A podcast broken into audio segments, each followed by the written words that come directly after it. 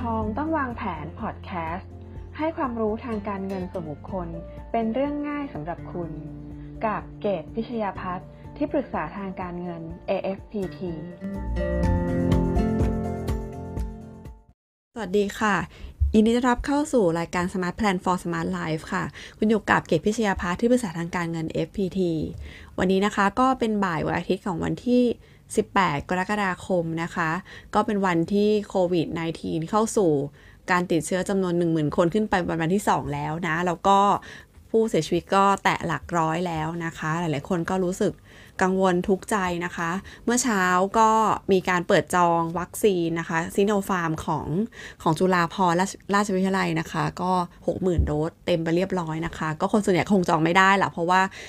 อัตราการจองกับอัตราวัคซีนที่มีให้มันมันก็ มีส่วนเล็กน้อยนะ ก็อย่าเพิ่งกังวลใจไปค่ะ ยังไงซะเราก็ยังต้องใช้ชีวิตแล้วก็สู้ต่อไปนะคะช่องทางการจองวัคซีนคงมีมาอีกหลาย ๆ ทาง ก็ขอติดตามข่าวสารกันค่ะ วันนี้ก็เลยนำเรื่องของทัศนคตินะคะมาฝากเผื่อที่จะช่วยให้เรานะคะได้มีกำลังใจให้กับตัวเองให้มากขึ้นนะคะ แล้วก็ส่งพลังบวกให้กับทุกคนค่ะ เรามีความจำเป็นต้องมีจิตใจที่เข้มแข็งนะคะ แล้วก็มี พลังในการใช้ชีวิตต่อนะ เพราะว่าทุกคนต้องมีคนที่ตัวเองดูแลนะคะ ต้องดูแลตัวเองด้วยดูแลคนรอบข้างด้วยนะคะ ก็เรามาสร้างกำลังใจกันค่ะ ก็วันนี้นะคะนำมาจากหนังสือชื่อจุดแข็งของมนุษย์จากคุณเดลคาเนกี้นะคะ ซึ่งหนังสือเล่มนี้เขียนมา70 กว่าปีแล้วนะคะ แต่ก็แนวคิดของคุณเดลคาเนกี้ก็ยังใช้ได้อยู่นะคะ ในหลาย ๆ เรื่องทุกคนจะเคยได้ยินชื่อของท่านมาแล้วเนาะ วันนี้ก็มาฝากนะคะ 6 วิธี ที่จะทำให้คุณมีความสุขและมีจิตใจที่สงบสงบสุขค่ะ มีอะไรบ้างนะคะ ข้อที่ 1 สร้างทัศนคติบวกในการใช้ชีวิต ข้อที่ 2 อย่าแก้แค้นใคร ข้อที่ 3 ให้โดยไม่หวังผลตอบแทน ข้อที่ 4 นึกถึงสิ่งดีๆ 90%ในชีวิตของคุณ ข้อที่ 5 ค้นหาตัวเองและเป็นตัวของตัวเอง ข้อที่ 6 หยุดเห็นแก่ตัวและใส่ใจคนอื่นมากขึ้นค่ะ เริ่มกันเลยค่ะ ก็คือข้อแรกนะคะ สร้างทัศนคติทัศนคติบวกในการใช้ชีวิต ความคิดนะคะทำให้ทุกคนแตกต่างกัน สถานะทางจิตวิทยาก็ทำให้โชคชะตาของทุกคนแตกต่างกัน มันชัดเจนนะคะ เวลาที่เราคิดถึงสิ่งที่ทำให้เรามีความสุข เราก็จะมีความสุข เวลาที่เราคิดถึงสิ่งที่ทำให้เราเสียใจ เราก็จะรู้สึกแย่นะคะ เวลาที่คุณกลัวอะไรบางอย่าง แล้วก็คิดวนอยู่ในหัวเนี่ย มันก็จะทำให้คุณรู้สึกกลัวรู้สึกไม่ปลอดภัย กลัวว่าจะเกิดเรื่องไม่ดีขึ้น เวลาที่คุณคิดว่าคุณต้องพ่ายแพ้ ในที่สุดคุณก็จะแพ้อย่างที่คุณคิดค่ะ เวลาที่คุณไม่มีความมั่นใจในตัวเอง คนอื่นที่จะคอยช่วยเหลือคุณก็จะละทิ้งจากคุณไปนะคะ คุณก็ต้องมีความเชื่อมั่นตัวเองก่อนว่าคุณสามารถทำมันได้นะคะ เหมือนอย่างที่คุณนอร์แมนพูดเอาไว้ว่า คุณไม่ได้เป็นอย่างที่คุณคิด แต่สิ่งที่คุณคิดนั่นแหละ คือตัวตนของคุณเวลาใช้ชีวิตคนเราทุกคนก็เจอปัญหาเป็นเรื่องธรรมดาค่ะ นะคะ การที่เจอปัญหาเราควรจะให้ความสำคัญไปที่ตัวปัญหา แต่ไม่ต้องไปกังวลมากนักนะคะ มีปัญหาก็ต้องตั้งสติแก้ปัญหาไป แล้วก็มองว่าปัญหาเป็นเรื่องธรรมดาที่คนทุกคนก็ต้องเจอ ถ้าเราไปใช้เวลากับความกังวลมากเกินไปทำให้เราเนี่ยแก้ปัญหาได้ไม่ดีนะคะ ความกลัวความกลัวในใจของเราเนี่ยมันจะบดบังวิธีที่จะมองเห็นทางออกด้วยค่ะ ก็ในชีวิตทุกวันนี้นะคะ เราต้องใช้สติ มากมายนะในหลาย ๆ เรื่องที่ทุกคนกำลังเผชิญอยู่ ดังนั้นเนี่ยเราจะเป็นต้องเข้มแข็งนะคะ ที่จะหาทางออกนี้ให้ได้ ปัญหาที่เกิดขึ้นนะคะ ก็เป็นแค่ส่วนหนึ่งของชีวิตเนาะโควิด -19 มันก็คงอยู่กับเราอีกประมาณปี 2 ปี 3 ปีนะคะนะคะ มันก็ไม่ใช่ อยู่กับเราไปตลอดนะคะ ดังนั้นช่วงนี้ทุกคนคงต้องรวบรวมพละกำลังในการนั่งสติในการต่อสู้เนาะจัดการกับสิ่งต่างๆ รอบตัวนะคะ บางช่วงชีวิตของเรามันก็ไม่ได้อยู่ในภาวะที่ตึงเคร่งตลอดเวลา บางช่วงมันก็รีแลกซ์สบายๆนะคะ แต่บางช่วงมันก็ท้าทายเนาะที่ทำให้เราทุกคนเนี่ยจะต้องดึงพละกำลังต่างๆ มารวบรวมในการต่อสู้นะคะ เขาบอกว่าความสงบสุขในจิตใจของ คนเรานะคะ ความสุขในชีวิตของคนเราเนี่ยล้วนขึ้นอยู่กับความคิดของเราทั้งสิ้น ไม่ใช่สิ่งแวดล้อมภายนอกลองนึกดูดีๆนะคะว่าเวลาเราเป็นทุกข์หรือเรากังวลเนี่ยมันเกิดจากเหตุการณ์ภายนอกหรือความกังวลภายในนะคะ บางครั้งเมื่อถึงปัญหาจริง ๆ เมื่อเกิดเรื่องร้ายๆขึ้นมาจริงๆอะ่ะเรากับรู้สึกแย่น้อยกว่าตอนที่ยังไม่เกิดขึ้นด้วยซ้ำนะคะ ดังนั้นเนี่ยความคิดภายในของเราเป็นเรื่องที่ใหญ่มากที่ต้องจัดการค่ะ ก็ทางเดียวที่ทำให้ตัวเองมีความสุขได้นะคะ คือทำจิตใจของคุณให้สงบ แล้วก็นักวิจัยนะคะ คุณวิลเลียมเจมส์กล่าวไว้ว่า การกระทำของคุณนั้นเป็นไปตามความรู้สึกของคุณ แต่มันต้องมาด้วยกัน เมื่อคุณรู้จักควบคุมการการกระทำด้วยความรู้สึกของคุณ คุณก็จะสามารถใช้ความคิดของคุณ ควบคุมความรู้สึกของคุณได้ค่ะ มันหมายความว่าถ้าคุณอยากจะเปลี่ยนแปลงความรู้สึกของคุณ จะไม่ใช่แค่ควบคุมความคิดของตัวคุณเท่านั้น แต่กุญแจสำคัญก็คือใช้การกระทำของคุณเปลี่ยนความรู้สึกของคุณด้วยเขาอธิบายว่าถ้าคุณอยากจะมีความสุขมากขึ้น วิธีดีสุดก็ทำให้คุณเต็มไปด้วยพละกำลังก็คือการใช้การกระทำอย่างเช่นง่าย ๆเลยนะคะ คือการยิ้มผ่อนคลาย การหายใจเข้าลึกๆนะคะ การ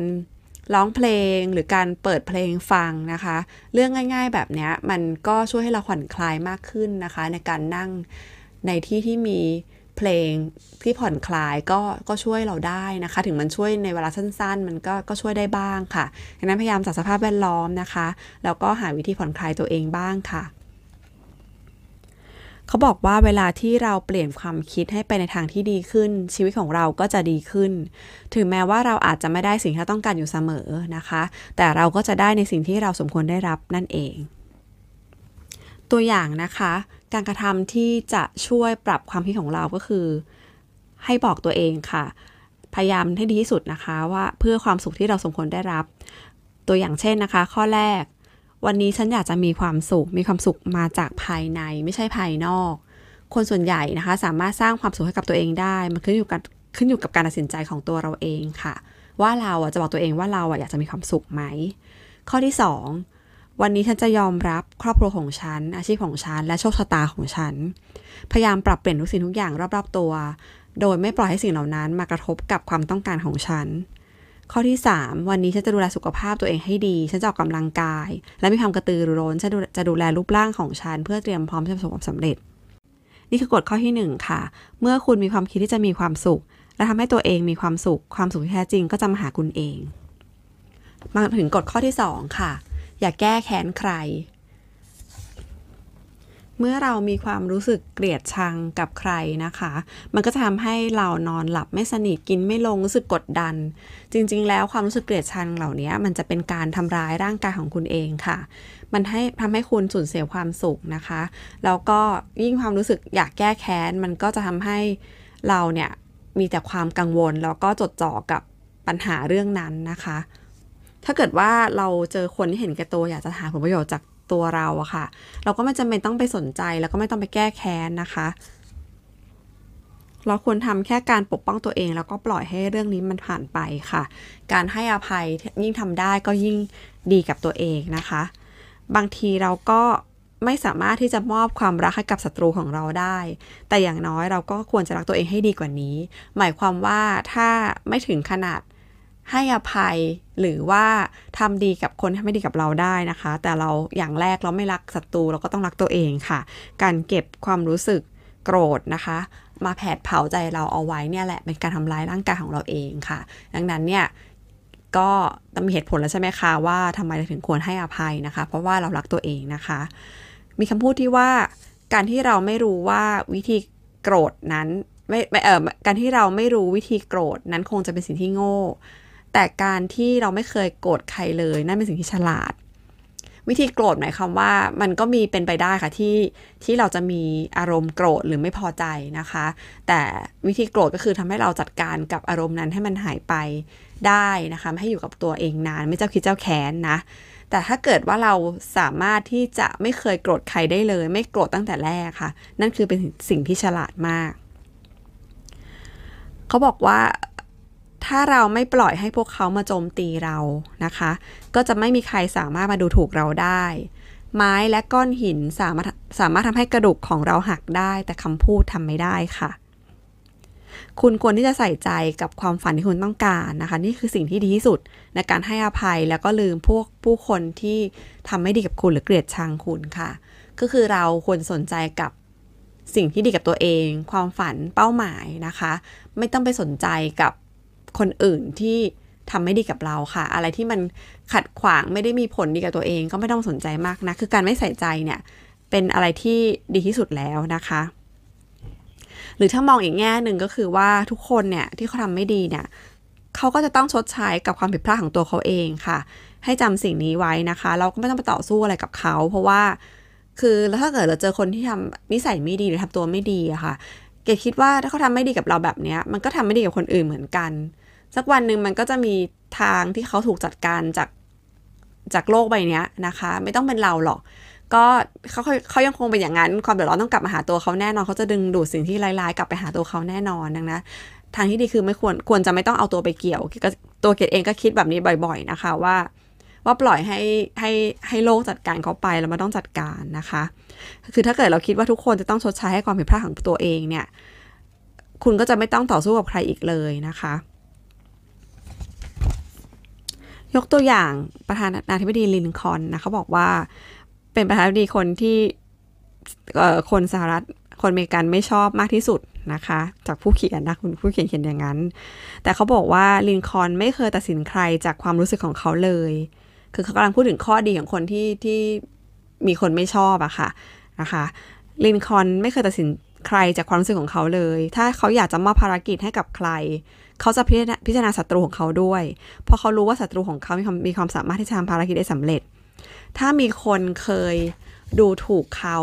แต่ว่าเขาคนนั้นมีความสามารถ ลินคอนก็จะเลือกคนนั้น เขาจะไม่ไล่ใครออกเลย เพราะเหตุผลว่าเขาไม่ชอบคนคนนั้นนะคะ จะไม่ไล่คนคนนั้นออก เพราะการไม่ชอบ แต่เขาจะยึดถือความสามารถของคนคนนั้นเป็นหลัก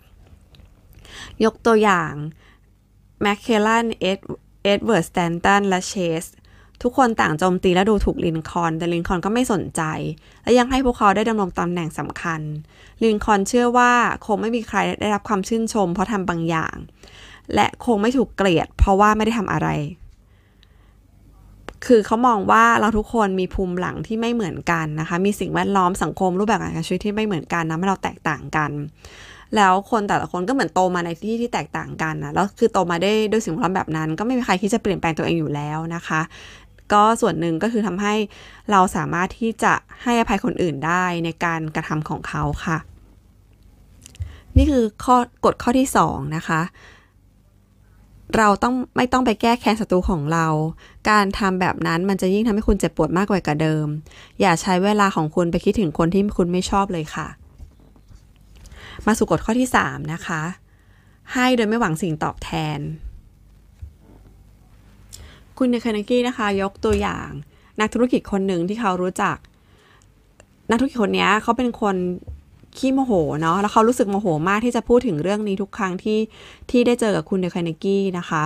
ก็คือเขาได้ให้เงิน 10,000 ดอลลาร์กับพนักงาน 35 คนเป็นโบนัสวันคริสต์มาสพนักงานทุกคนจะได้รับเงิน 300 ดอลลาร์โดยประมาณนะคะหารหารออกมาแล้วคนละ300 ดอลลาร์แต่กลับไม่มีใครขอบคุณเขาเลย เขารู้สึกโมโหมาก แล้วเขาก็มาบ่นว่าเนี่ยผมจะไม่ให้อะไรพวกเขาอีกละ ถ้ารู้งี้ตั้งแต่แรกนะคะ ก็คุณในเคนกี้ก็มองว่าคนนี้อายุ 50 ปีแล้วนะ โดยเฉลี่ยมนุษย์เนี่ยก็จะมีอายุยืนยาวอยู่ประมาณ 80 ปี ก็แปลว่าเขาอะได้ใช้เวลาไปกับร่างกายเขาเต็มไปด้วยสารพิษ แล้วก็ใช้เวลากับอารมณ์โกรธแบบนี้เป็นคนขี้อยู่อย่างเงี้ยมาตั้ง 50 ปีละ เกิดเขาไม่ได้อายุถึงถึง 30 ถึง 80 นะคะ เขาอาจจะมีอายุอีกแค่ 15 ปีเนี่ยเขาจะเหลือเวลา แค่บางส่วนในการใช้ชีวิตก็ได้นะคะเขาเสียเวลาในชีวิตไปมากมายนะคะกับคนที่เป็นอารมณ์แบบนี้เนาะก็คือเขาแนะนำว่าจริง ๆ แล้วในการที่พนักงานที่ไม่ขอบคุณคุณเนี่ย คุณได้คิดไหมว่าเขาอาจจะมองว่าโบนัสที่คุณให้อะมันน้อยเกินไปหรือเปล่า หรือพวกเขาต้องทำงานหนักไปหรือเปล่าเขาอาจจะมองว่าเงินก้อนเนี้ยเป็นค่าตอบแทนที่เขาสมควรได้รับแล้วก็ตามอย่างเงี้ยนะคะ ดรไซมอน จอร์นสัน บอกเอาไว้ว่า คนที่มีจิตใจรู้จักขอบคุณคนอื่นทราบซึ้งกับสิ่งที่ได้รับ นั่นเป็นเพราะว่าพวกเขาได้รับการสั่งสอนจากครอบครัว ส่วนคนที่ขาดการอบรมสั่งสอนก็จะไม่มีจิตใจที่ดีแบบนั้นนะคะ ดังนั้นเนี่ยก็ลองนึกดูนะคะว่าครอบครัวที่ที่จะเลี้ยงคนคนหนึ่งให้เติบโตมามันมีหลายแบบเนาะมีการสั่งสอนการมีเวลาให้การหรือไม่มีเวลานะคะ บางครอบครัวก็พ่อแม่ก็ต้องดิ้นรนหาหาเลี้ยงนะคะ ค่ะ หรือครอบครัวก็ไม่มีเวลาสอน หรือบางคนอาจจะไม่ได้อยู่กับพ่อแม่นะสารพัดเลยก็ไม่รู้คนทุกคนโตมาแบบไหนนะคะ ดังนั้นเนี่ยมันก็ไม่ใช่เรื่องน่าตกใจที่เราจะต้องเจอคนถึงแก่ตัวนะคะ โดยที่ว่าเขาบอกว่าเวลาที่เราไปช่วยเหลือคนอื่น แล้วคนอื่นไม่รู้สึกขอบคุณเนี่ยแล้วเราไม่พอใจคำถามคือว่ามันผิดตรงไหน นี่คือความเป็นมนุษย์หรือว่าผิดที่เราไม่รู้จักมนุษย์ดีพอ นะคะ บางครั้งถ้าเรารู้สึกโกรธไม่พอใจคนที่ไม่รู้สึกไม่รู้สึกขอบคุณ หรือเราไปไม่พอใจคนเห็นแก่ตัวเนี่ย เราควรจะโกรธเขาหรือควรโกรธตัวเอง เพราะว่าเราอาจจะไม่รู้จักตัวเอง มนุษย์ดีพอก็ตามเราเราคาดหวังผิดอะค่ะ เราควรจะช่วยเหลือคนอื่นโดยที่ไม่หวังสิ่งตอบแทนนะคะ ถ้าเกิดว่าคุณให้ผู้อื่นแล้วไม่คาดหวังที่จะรับผลตอบแทนเนี่ยเวลาที่คนอื่นรู้สึกขอบคุณ มันก็จะทำให้คุณรู้สึกประหลาดใจ แต่ถ้าพวกเขารู้สึก ไม่รู้สึกขอบคุณอะไรกับคุณเลยเนี่ยคุณก็จะไม่รู้สึกโกรธเลยเพราะว่าคุณไม่ได้คาดหวังตั้งแต่แรกอยู่แล้วนะคะ ก็คุณคุณเดคานากิบอกว่ามนุษย์เราทุกคนมักจะลืมคนที่มาช่วยเหลือได้ง่าย ๆ ดังนั้นไม่ต้องไปคาดหวัง พวกเขาจะรู้สึกขอบคุณ เพราะว่าไม่อย่างนั้นก็จะผิดหวัง จริง ๆนะคะก็คือเราได้รับความช่วยเราได้รับความช่วยเหลือจากใครเนี่ยเราจะแทบจำไม่ค่อยได้ค่ะแต่เรามักจะจำได้ว่าเราช่วยเหลือใครไปบ้างนะคะ ก็ลองนึกดูนะคะ อย่าอย่าลำเอียงนะ จริง ๆ เป็นอย่างนั้นแหละนะคะก็เขาบอกว่าเขาได้รู้จักกับผู้หญิงสูงวัยคนหนึ่งนะเธอชอบบ่นว่าเนี่ยเธอต้องใช้ชีวิตตัวคนเดียว แล้วก็ไม่ค่อยมีใครอยากจะมาเยี่ยมเธอเลยนะ ก็ทุกครั้งที่มีใครไปหาเธอเธอจะเล่าว่าเธอเนี่ยเลี้ยงดูหลานสาวสองคนมาด้วยความยากลำบากขนาดไหน ต้องดูแลเวลาเขาป่วยต้องหาเงินให้เขาไปโรงเรียน จนพวกเขาได้แต่งงานมีครอบครัว แล้วเนี่ยพวกเขาก็ไม่ค่อยมาเยี่ยมเธอเลย นะคะ จริงๆแล้วก็คือหลานสาวได้มาเยี่ยมนะคะ แต่ว่าทุกครั้งที่มาเยี่ยมเนี่ยก็ต้องเจอกับความอึดอัด ความน่าเบื่อนะคะที่ที่เออหญิงคนนี้บ่นว่าอย่างเงี้ยก็ไม่ค่อยมีใครอยากมาเยี่ยมค่ะ สุดท้ายเธอก็ไม่สบายเป็นโรคหัวใจนะคะ คือหญิงชราคนนี้นะคะเขาต้องเธอต้องการความรักจากผู้อื่นนะเธอทำตัวไม่ถูกต้อง เธอคิดว่าหลานสาวเนี่ยควรจะตอบแทนสิ่งเธอทำให้นะคะ แล้วเธอคิดว่าเธอสมควรจะได้รับ นะแต่จริง ๆ แล้วเราควรจะมองว่า ไม่ใช่เอาแต่ร้องขอค่ะ การที่ให้ผู้อื่นมันควรเป็นการมอบความรักให้ผู้อื่นโดยไม่มีเงื่อนไขค่ะ เคล็ดลับแห่งความสุขก็คือการให้นะคะช่วยเหลือผู้อื่นแบบไม่มีเงื่อนไขเนาะคือการที่จะมีความสุขได้นะคะ ถ้าเราลองเป็นผู้ให้ดูนะอ่าแล้วเราไม่คาดหวังอะไรเลยเนี่ย จริงๆแล้วเราได้รับความสุขตั้งแต่เราให้แล้วนะคะ ถ้าใครที่เป็นคนที่เป็นผู้ให้ มาอยู่แล้วนะ ก็จะเข้าใจเรื่องนี้ได้ดีนะคะ หรือใครที่แบบยังไม่ค่อยได้มีโอกาสได้ให้อะไรใครคนอื่นนะคะ ลองให้ดูค่ะคำว่าให้เนี่ยมันไม่ใช่เป็นสิ่งของนะคะ บางครั้งให้น้ำใจให้ความให้กำลังใจนะคะ หรือการรับฟังความทุกข์ของเขาหรือการช่วยเหลือยิ้มให้นะคะ การใส่ใจเล็กๆน้อยๆเนี่ย แค่นี้ก็ก็ถือว่าเป็นการให้แล้วนะคะ สิ่งที่เราได้รับอย่างแรกก็คือความสุขค่ะ แล้วเขาบอกว่าการที่พ่อแม่ต่อว่าลูกว่าไม่เคยสำนึกในสิ่งที่พวกเขาทำให้เลย เหมือนกับเป็นเด็กที่ไม่รู้จักบุญคุณน่ะเด็กที่ไม่กระตัญญูต่อพ่อแม่นะคะ อยากจะบอกว่า เวลาพ่อแม่เจอเด็กแบบเนี้ยลูกทำแบบเนี้ยเขาถามว่าใครเป็นคนใครควรเป็นคนรับผิดชอบนะคะ จริงๆแล้วผู้รับผิดชอบคือพ่อแม่นั่นแหละ เพราะพ่อแม่ไม่ได้เป็นตัวอย่างที่ดีกับลูกค่ะ สอนไม่ได้สอนให้เขารู้จักขอบคุณคนอื่น แล้วเขาจะคาดหวัง สิ่งที่ตอบแทนจากลูกพวกเขาได้อย่างไรนะคะ ก็เขายกตัวอย่างคุณป้าของเขาเองนะคะว่าป้าของเขาเนี่ยไม่เคยบ่นอะไรเลยนะตอนที่ผมยังเด็กเนี่ยป้าของผมพาแม่และคุณยาย กลับไปอยู่บ้านด้วยกันนะคะ ตอนที่แม่และคุณยายแก่ชรานะแล้วก็ดูแลพวกเขาเป็นอย่างดีนะคะ แล้วก็ ทั้งที่ตัวเองก็มีลูกอยู่ 6 คนต้องเลี้ยงดูอีกนะ ลูกๆก็ได้เห็นค่ะว่าว่าแม่ของตัวเองเนี่ยเป็นคนที่ดูแลคนอื่นนะคะ ดูแลญาติพี่น้องนะ ดังนั้นเนี่ยเมื่อเวลาผ่านไปพอป้าแก่ตัวลงนะคะ ก็ลูกๆของเธอนะคะ ก็จะผัดกันมาดูแลเธอด้วยความเต็มใจค่ะเพราะก็คือเป็นสิ่งที่ทำให้เป็นตัวอย่างนะคะ หรือว่ายกตัวอย่างว่า คุณเคยพูดไม่ดีถึงคนอื่นต่อหน้าลูกของคุณไหมนะคะ อย่างเช่น ถ้าเกิดว่ามีคนเอาของขวัญมาให้ แล้วคุณพูดต่อหน้าลูกของคุณให้ได้ยินว่าของขวัญนนี้มันไม่มีราคาเลยมันแบบ มันดูไม่มีค่าเลยดูสิใช้เขาทำเองเนี่ย ไม่อยากไม่ไม่ยอมแบบ ซื้อควักเงินซื้อของมาให้เนี่ยขี้เหนียวจังเลยอย่างเงี้ย ถ้าเด็กๆได้ยินเขาจะคิดยังไงคะแทนที่ คุณจะมองว่าเออของขวัญชิ้นนี้ดีจังเลยเขาทำมาด้วยความเต็มตั้งใจนะเขาพยายามทำมาให้เราอย่างเงี้ย นี่คือสิ่งที่สะท้อนค่ะ ดังนั้นเนี่ยหากว่าลูกๆไม่กระตันอยู่กับพ่อแม่นะคะ คนที่รับผิดชอบคือพ่อแม่ค่ะกฎข้อที่ 3 สรุปได้ว่าวิธีเดียวที่ทำให้คุณมีความสุขได้ก็คือ อย่าคาดหวังว่าคนอื่นจะให้สิ่งตอบแทนกับคุณ คุณควรรู้สึกมีความสุขเวลาที่คุณได้เป็นผู้ให้กับผู้อื่นค่ะ กฎข้อที่ 4 ค่ะ นึกถึงสิ่งดีๆ 90%ในชีวิตของคุณ เราจะต้องเผชิญกับสิ่งต่างๆมากมายในชีวิตนะคะ แต่สิ่งดีๆ ในชีวิตอะจริง ๆ แล้วมันมีมากถึง 90%เลยนะ แล้วอีก 10%เป็นสิ่งที่ไม่ดี แต่เราก็มักจะไปจดจ่อกับเรื่องไม่ดี แล้วก็ขยายความ กับเรื่องนั้นนะคะกับมองข้ามเรื่องที่คุณมีอยู่ดีๆ อีกมากมายเลยนะ ถ้าคุณอยากจะมีความสุขคุณต้องให้ความสำคัญกับสิ่งดี 90%นั้นค่ะ เราก็ลืมสิ่งไม่ดี 10%ที่เหลือไปซะหรือ9ค่ะ ก็ข้ามผ่านมันไปซะ คุณคานากี้นะคะ ยกตัวอย่างคุณฮาโรอีเบิร์ตนะคะ ซึ่งเคยเป็นผู้จัดการของเขาว่าทำไมถึงเป็นคนที่สามารถมองโลกในแง่ดีแล้วมีความสุขได้นะคะ คุณฮาโรเล่าให้ฟังว่าเขาเคยมีธุรกิจ นะคะ แล้วเขาก็ต้องปิดร้านกิจการไป แล้วต้องใช้เวลาใช้หนี้นะคะมากถึง 7 ปีนะคะ ช่วงเวลานั้นเขาก็รู้สึกว่าเขาท้อแท้มาก ๆเลยนะคะ จนวันหนึ่งเนี่ยเขาก็เดินไปตามถนนแล้วเขาก็จะเจอกับผู้ชายที่ไม่มีขานะคะ เขาก็คือใช้วิธีถ่ายตัวเองเข้ามาหา เข้ามาหากับเข้ามาหาคุณฮาโรนะคะแล้วก็ดันตัวเองเพื่อเป็นแบบต้องใช้ใช้การเคลื่อนย้ายร่างกายโดยใช้มือดันตัวเองไปนะคะ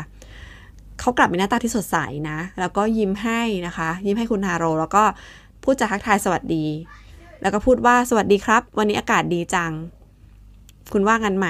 นะคะ คุณฮาโรรู้สึกได้ทันทีเลยว่า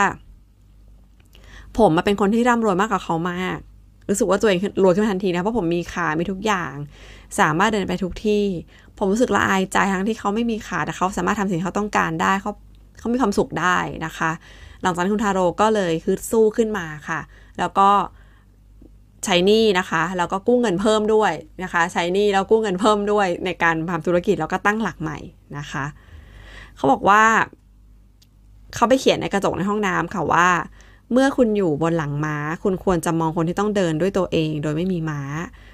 คุณมีมากกว่าคำว่าพอนะคะ ก็คือเขาก็เตือนตัวเองทุกวันหลังจากนั้นเขาก็จะไม่รู้สึก ท้อแท้อีกเลยนะ ทุกครั้งที่เขามีปัญหาก็จะมองว่าเขายังมีอะไรอยู่บ้างที่จะเป็นเป็นต้นทุนที่เหลืออยู่ในชีวิตนะคะเขาไม่มองหรือโทษตัวเองในเรื่องที่เป็นความเสียหายนะเขาก็จะมองว่าเขามี 90%นั่นคืออะไรนะคะในประเทศอังกฤษนะมีบทกลอนอยู่ในบทอยู่หลายแห่งเลยค่ะ มีสองประโยคที่เราพบเห็นได้บ่อยๆ มีใจความว่าคิดให้มากขึ้น ขอบคุณให้มากขึ้นนะคำนี้สำคัญนะคะ คือการคิดเนี่ยมันทำให้เราแยกแยะ ออกได้ค่ะว่าอะไรคือสิ่งที่เราต้องสนใจอะไรที่เป็นสิ่งที่เราต้องผ่านปล่อยผ่านไปนะแยกความกังวลออกจากสิ่งที่เราต้องจัดการออกค่ะ ขอบคุณให้มากขึ้นก็คือให้นึกถึงสิ่งดีๆนะคะ จริงๆมันมีเรื่องดีๆเกิดขึ้นเยอะนะ แต่เรามักจะไม่ค่อยโฟกัสเรื่องไม่ดีค่ะ เราชอบขยายความเรื่องดีๆเออเราไม่ค่อยโฟกัสเรื่องดีๆ เราชอบขยายความเรื่องไม่ดีนะคะเขาบอกว่ามีนักเขียนหนังสือนะคะ อยู่คนหนึ่งนะ ก็เป็นนักเขียนที่มีชื่อเสียงมากๆ เขาเป็น คนที่เขียนหนังสือคนอ่านแล้วจะมีความสุขนะคะแต่ว่าเขาเป็นนักเขียนที่คิดลบมากเลยนะเเขาเป็นคนที่รู้สึกแย่ทุกที่เขาเกิดขึ้นมา แล้วก็ทุกวันเกิดของเขาจะสวมเสื้อผ้าสีดำแล้วไม่กินอะไรเลยทั้งวันเออก็มีคนแบบนี้ด้วยนะคะทั้งที่คนทั้งนั้นที่เขาเป็นคนเป็นคนมีอารมณ์แบบนี้นะ แต่เขายังสามารถส่งความสุขให้กับคนอื่นได้ค่ะ เขาพูดว่ามีคุณหมอที่ดีที่สุดในโลก 3 คน นั่นก็คือ 1. การควบคุมอาหาร 2. การได้อยู่เงียบๆ 3. การที่เราได้มีความสุข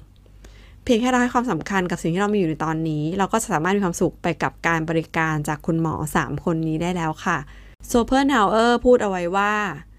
เราไม่เคยนึกถึงสิ่งที่เรามีอยู่แล้ว แต่เราชอบนึกถึงสิ่งที่เราไม่มีอยู่บ่อยๆ ค่ะ มันเป็นสิ่งที่แย่มากเลยนะคะ ที่เราจะต้องมานั่งคิดแต่ว่าเราอยากมีอยากได้อะไรค่ะ โดยที่ไม่ได้ พอใจในสิ่งที่ตัวเองมีเนาะดังนั้นนะคะกฎข้อที่ 4 ที่ทำให้คุณมีความสุขก็คือ คิดถึงสิ่งที่ทำให้คุณมีความสุข เราไม่ต้องไปสนใจกับเรื่องไร้สาระค่ะกฎข้อที่ 5 ค้นหาตัวเองและเป็นตัวของตัวเอง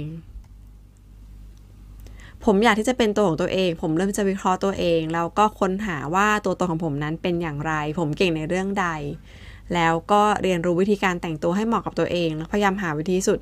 วิธีดีสุดให้กับตัวเอง ให้แต่งตัวให้ดูดีขึ้นนะคะ นี่คือคำกล่าวของคุณเดลแคนกี้ค่ะนักจิตวิทยาชื่อดังคุณวิลเลียมเจมส์ได้พูดถึงคนที่มีที่ไม่รู้ว่าตัวเองพรสวรรค์อะไรนะคะ เขาบอกว่าคนเรานั้นใช้ความสามารถที่มีไปเพียงแค่ 10%เท่านั้นในชีวิต เราก็แค่ยังไม่ตื่นขึ้นมาเราใช้เพียงแค่ส่วนเล็กๆในร่างกายเราเท่านั้น เราทุกคนมีพรสวรรค์และอำนาจ แต่เราจะลืมวิธีที่นำมันมาใช้ เขาบอกว่า ไม่ต้องกังวลหรอกว่าหรอกว่าค่ะ ว่าคุณจะแย่กว่าใคร คุณเป็นสปีชีส์ใหม่และไม่มีใครที่จะเหมือนคุณร้อยเปอร์เซ็นต์ตัวคุณนั้นถูกสร้างมาจากโครโมโซม 24 ตัวจากพ่อ และโครโมโซมอีก 20 24 ตัวจากแม่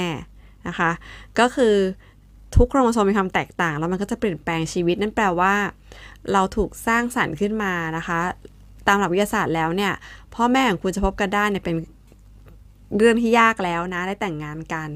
แล้วมันมีเปอร์เซ็นต์ที่น้อยมากที่จะเกิดขึ้นตามหลักวิทยาศาสตร์ก็คือ 1 ใน 3 ล้าน เท่านั้นจะเกิดขึ้นได้เป็นตัวตัวเราค่ะดังนั้นเราไม่มีทางเหมือนใครเลยนะคะ ก็อยากให้ใช้เวลาในการ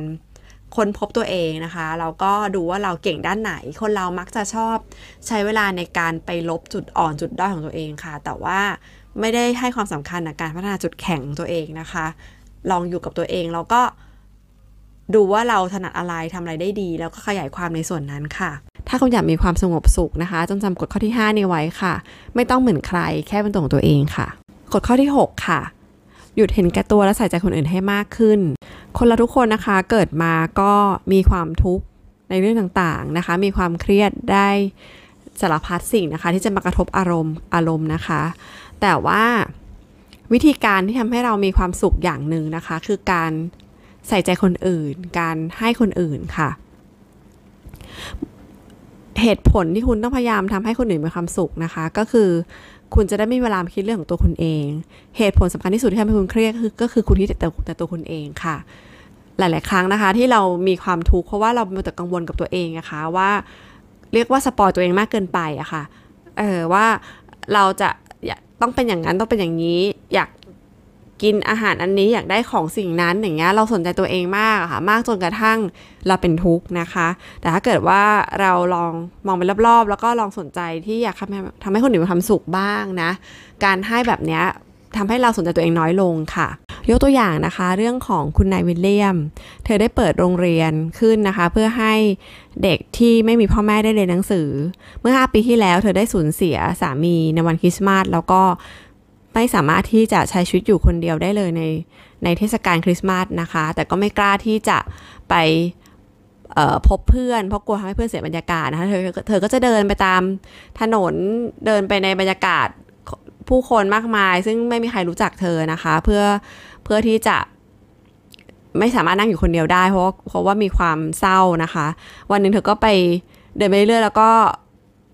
ไปจบที่โบสถ์แห่งหนึ่งนะคะ เธอก็หลับไป เผลอหลับไป แล้วก็ตื่นมาก็เห็นเด็กผู้หญิงสองคนมา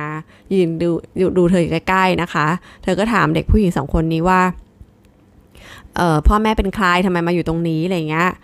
เด็กก็บอกว่าพอตอนนั้นมันก็ดึกแล้วนะคะ เด็กก็บอกว่าเขาอยู่กับเพียงลำพังนะ เธอก็เลยซื้อขนมซื้ออาหารให้เด็กนะคะ แล้วก็พูดคุย